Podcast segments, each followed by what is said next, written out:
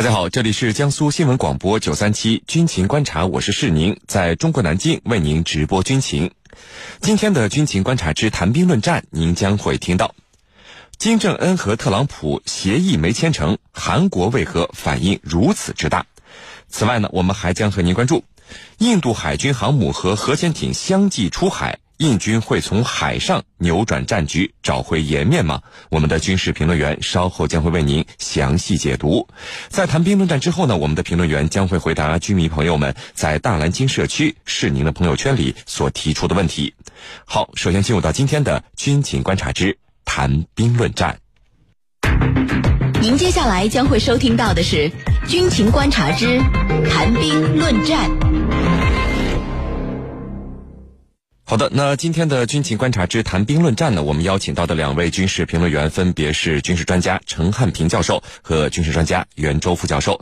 我们来看到今天的第一条消息：印度总理莫迪之前就印度军警在印控克什米尔遭受袭击一事，授权印军呢自行选择报复措施。二月二十六号，印军选择了空袭来报复巴基斯坦，但是紧接着印军的两架战机。就被八方击落，飞行员被俘虏。受此事件影响，印度国内目前民主主义带来的战争情绪高涨。印度总理在和军方领导人闭门会谈之后啊，又放出消息，授权印度陆海空三军放手展开报复行动。那么我们呢？从最新获得的情报显示，呃，了解到啊，除了印军向印巴边境调派了大量的部队以外，印度海军的航空母舰以及核潜艇在这几天都相继离开了港口，去向不明。那么接下来，海军力量占据压倒性优势的印度，会不会从海上来扭转战局，找回颜面呢？我们和您一起来关注。袁教授，首先呢，想请您给军迷朋友们介绍一下，就是印度海军如果和巴基斯坦海军啊相比的话，是不是印度海军有着压倒性的优势呢？好的，关于印巴两国海军的实力对比，我们觉得呢，还是得用数据来说话。首先，我们看巴基斯坦海军，那么由于巴基斯坦海军的呃，它所谓的海岸线比较短啊，仅六百公里，加之国内经济的限制，实际上长期以来。巴基斯坦海军的建设是略显寒酸的，呃，它目前的水面舰艇不仅数量少、吨位小，而且舰型老旧，二手军舰较多。那么它的总体兵力大约是二点五万人，共计装备了三艘驱逐舰、十艘护卫舰、八艘导弹快艇、五艘巡逻艇、三艘扫雷舰和十多艘潜艇。那么从数量规模上呢，的确是远不如印度海军的。呃，印度海军啊，目前大约是五点五万人的规模。拥有各类舰艇一百五十五艘，其中呢，航母一艘，驱逐舰十一艘，护卫舰十九艘，潜艇十九艘，那么登陆舰还有七艘，那么其他的导弹艇、巡逻艇、扫雷艇、呃登陆艇等作战舰只呢，也是语音俱全的。那么在这种数据对比上，我们就不难看出，单从数量规模上讲，印度海军是可以完全碾压巴基斯坦海军的。那么实际上，印度海军不仅在数量规模上拥有海上的优势。在军舰的质量上也是明显强于巴基斯坦的。以主力舰只为例，呃，印度呢拥有一艘航空母舰维克拉玛蒂亚号，那么呃还有一艘呢维特拉号，虽然已经退役了，但是呢，呃，印度并没有把它拆解，实际上还是可以使用的。那么根据媒体报道，这次它也被派出去了。而航母方面，巴基斯坦则为零。所以虽然印度航母已经比较老旧，但是呢，对比没有航母的巴方。啊，印度的航母的威慑作用还是比较大的。那么在驱逐舰方面，印度有自己呃国产的具有区域防空能力的印度的神盾舰，呃加尔各答级，那么共有三艘，这就使得印度成为呃世界上为数不多的拥有神盾舰的国家。而巴基斯坦在这方面也是零。那么巴基斯坦的驱逐舰是从美国引进的二手的佩里级驱逐舰，由于舰龄老旧呢，也仅仅保留了反舰能力。不具备和印度的驱逐舰在海上正面对抗的能力。那么，巴基斯坦先进一点的军舰，我们知道就是从我们中国进口的 F 二二 D 型护卫舰和 F 二零型潜艇。所以啊，无论从数量还是质量对比上，巴基斯坦海军实际上均不是呃印度海军的对手。啊，司令。那么，程教授，我们从过去三次的印巴战争中可以看到啊，印度曾经不止一次是通过海军的优势扭转了战局。那么这次印度总理再次提出让印度的陆海空三军放手展开报复行动，海上会不会再次成为印度扭转战局、找回颜面的一个突破点呢？尤其是当所有人的注意力都集中在印巴克什米尔的实际控制线的时候，对此您是怎么看的？好的，那么如果说通过海上展开全方位的报复，那么对印军来说，他的胜算是很大的。但是这里头有一个风险，什么风险？你有可能面临跟巴基斯坦全面开战的风险，因为一旦导致了无休止的战火的蔓延，特别是两国大量人员的伤亡、财力的损耗，那么到头来你人民党有可能吃不了兜着走。那么，为什么他这一次要宣布要从多个层面对巴基斯坦发起进攻呢？这里头和这一次印度空军的损兵折将是有关系的。那么，印度它的两架战机米格二十一被击落，一架是在印控克什米尔边境地带，一架是另一架呢是在巴控克什米尔一方。那就是这两架战机被击落。原来呀，米格二一，这是从六十年代开始。印度一直在使用，可是这种这种战机呢，在印度还有一个称号叫这个空中棺材，就这种飞机啊，出事的概率是非常高的。我认为，星期五晚上把飞行员释放了，而且呢，领空都开放了。从这些来看啊，如果印度依然展开这样的军事行动，那么。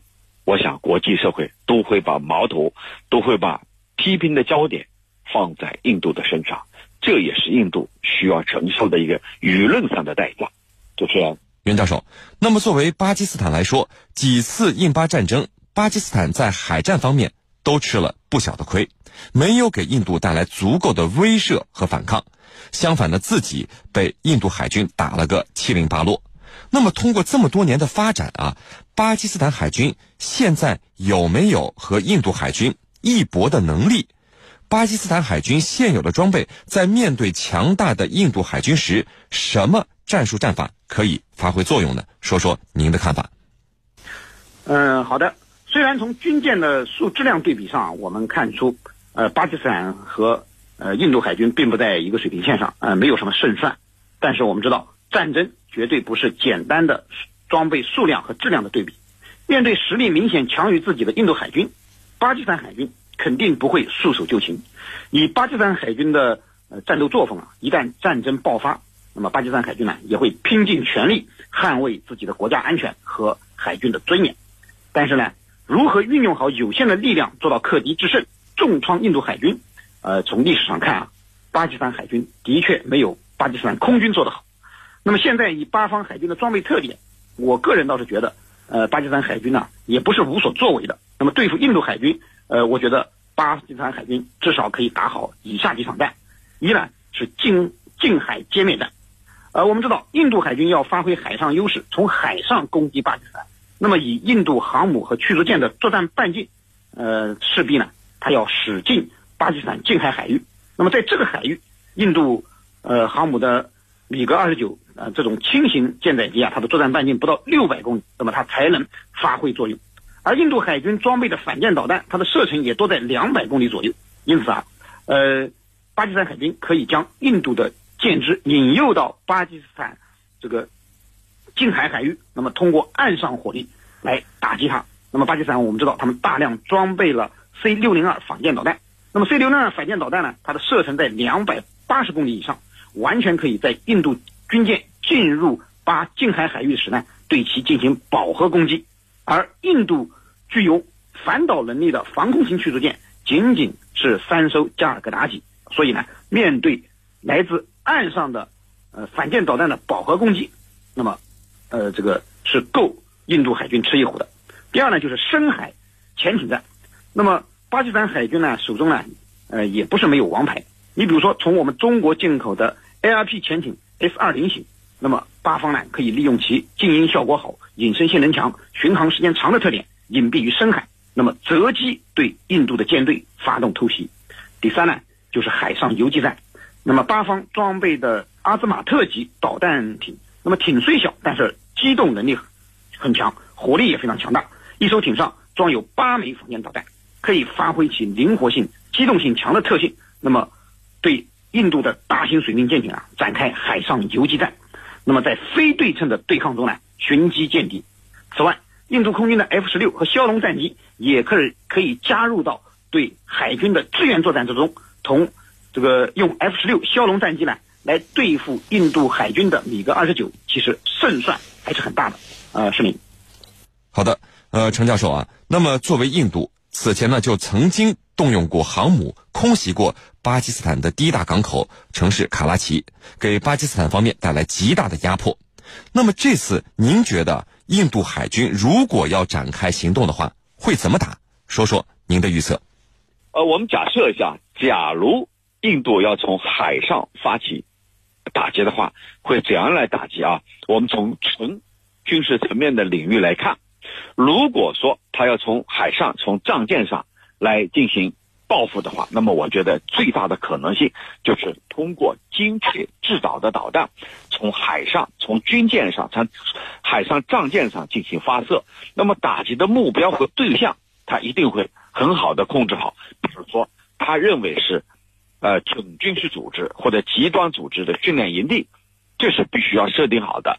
那么，如果说你偏离这样的目标，打入了居民区、学校、医院、幼儿园，那么最终，你印度要承受这个巨大的舆论代价和道义代价。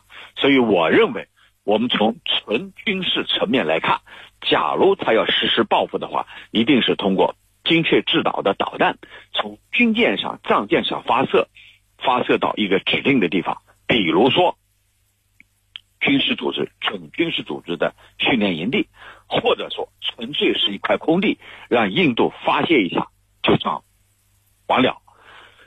这是从纯军事层面来讲。那么我们从地缘政治、从国际道义等诸多层面来看，这样的可能性啊，在现在看来。是比较复杂的，就是，呃，为什么复杂呢？首先，印巴两国它现在都是同属于上海合作组织的成员，上合组织的成员。那么，上合组织的其他各方，像中国、俄罗斯的这样的大国，还有其他的成员国，不可能坐坐视不管。事实上，我们中方做了很多的工作，啊，俄方也是。那么，也就意味着在这样一个区域组织内。你两个重要的成员国要真正全面开战，是会受到制约和影响的，这是第一点。那么第二点，如果你全面开战，你必然会给印巴两国这两个核大国带来不可确定的因素。那么这种代价，你双方有没有设想到？特别是巴基斯坦方面已经明确表示了。啊，我无意爆发冲突，我无意展开报复，啊，我们希望尽快的恢复和平，恢复对话。那么在这种背景下，你印度还想继续展开军事行动的话，那么必然这个会引发巴基斯坦的反弹。那么从我们来看，理在八方啊。第三个呢，就是国际道义。巴基斯坦方面提出的要求是我们一起来共同调查。你印度军营遇袭的事件，可是你还没等调查呢，你就展开了行动，那么无论如何。